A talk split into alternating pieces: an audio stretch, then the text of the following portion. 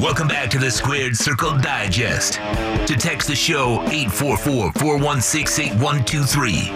That's 844 416 8123. Here's your host, Sean Stanley.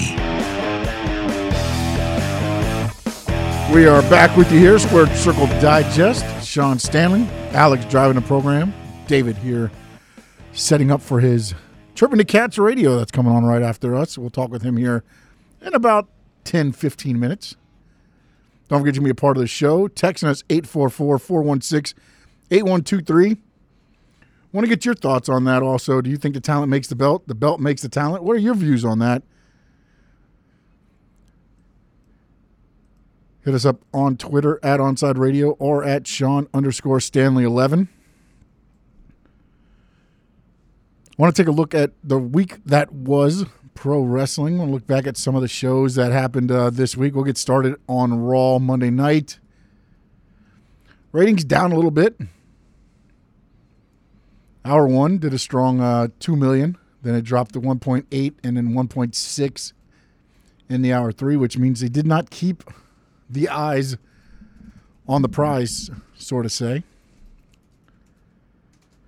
Again, the main event would have been Drew McIntyre facing Randy Orton in a non title match. That was nixed, of course, because of the positive COVID 19 test. Triple H inserted. I think it went about three or four minutes, and then uh, a flame ball to the face of Randy Orton from Alexa Bliss. And they continued the storyline there of The Fiend and Randy Orton. Again, when I watch Raw, it just feels like it's just three hours of something thrown on the screen in a way.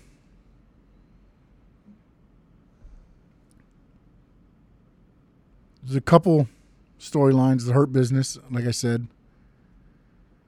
They have they have me enthralled with that. Orton the Fiend. Uh, I want to see where that goes. But but after that, I just they're they're doing the Charlotte Ric Flair with Lacey Evans. I don't know. To me, it just you know what? Look, I love Ric Flair. He made pro wrestling to me and to what what it is to me. Watching him with Dusty Rhodes back in the Georgia days when he used to come down here when it was championship wrestling from Florida, go to Sunrise Musical Theater. That was my childhood. I just don't know that they need to involve him in angles. Have him on there once in a while, by all means. To to throw him in in this angle with it just feels like oh, we got to find something for Charlotte to do. Waiting until WrestleMania. We got to figure out something for her to do at the Rumble. They, they should have probably brought her back at the Rumble instead of trying to force this storyline. I like. Lacey Evans. I like everything they do with her. I just feel like this is being forced. Because again, the ratings on Legends Night, we got to keep Legends on the TV because this works. I believe that is Vince's mentality. Don't know for fact. I'm not a reporter. I don't have any inside information. None of that stuff. Just with these two eyes, sees each week. Nothing changes.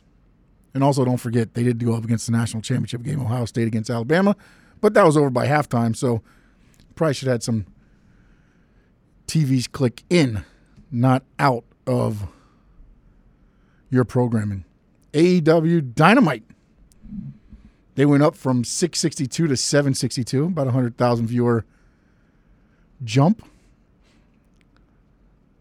And NXT actually went down from 641 to 551. Remember, the week before, that was when the rioting at the Capitol was happening. That was two weeks ago. This week, the impeachment was happening. So it did take away a little bit. Um, NXT was showcasing the Dusty Rhodes Tag Team Classic.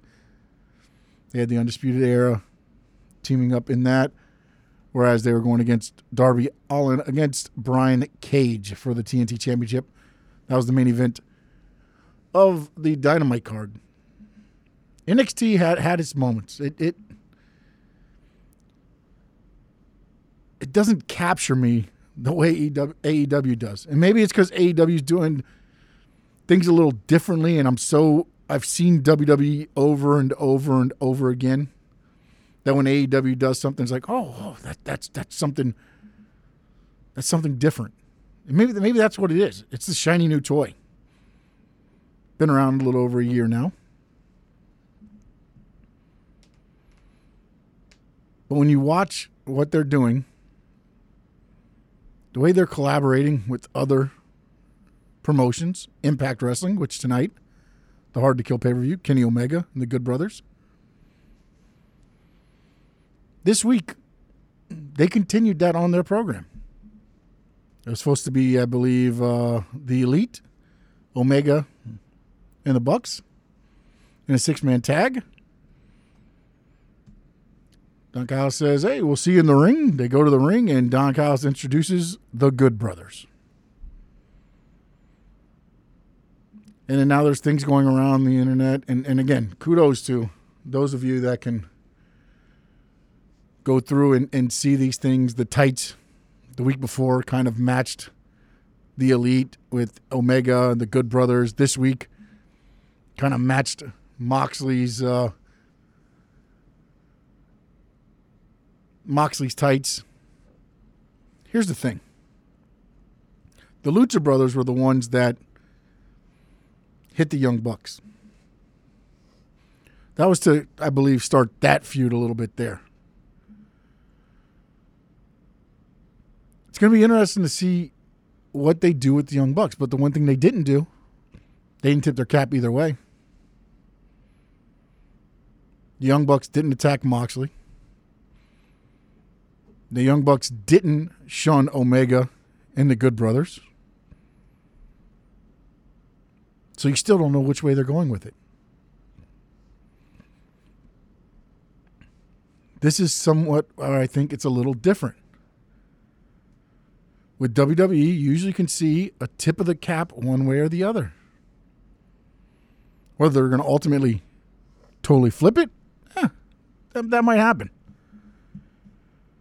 But overall, on Wednesday, to me, AEW right now is winning that. If you want to call it a war, that's fine. But to me, it's two programmings. I get to watch good pro wrestling on both. SmackDown last night to me was the show of the week.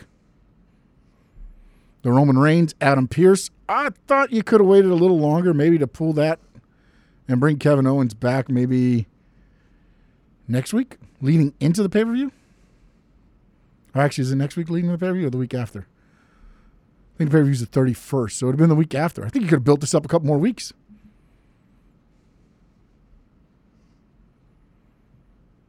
But now Kevin Owens will face Roman Reigns, last man standing. Shinsuke being pushed as a babyface. Cesaro, not sure where he's going to fall. Daniel Bryan pushing all the talent to the moon. Bayley doing her thing with the Ding Dong Hello show now that she's got going there, the talk show. A little all over the place, but perfect to me. It fits the bubbly Bayley gimmick. Sasha Banks making the title mean something. Carmella in the mix.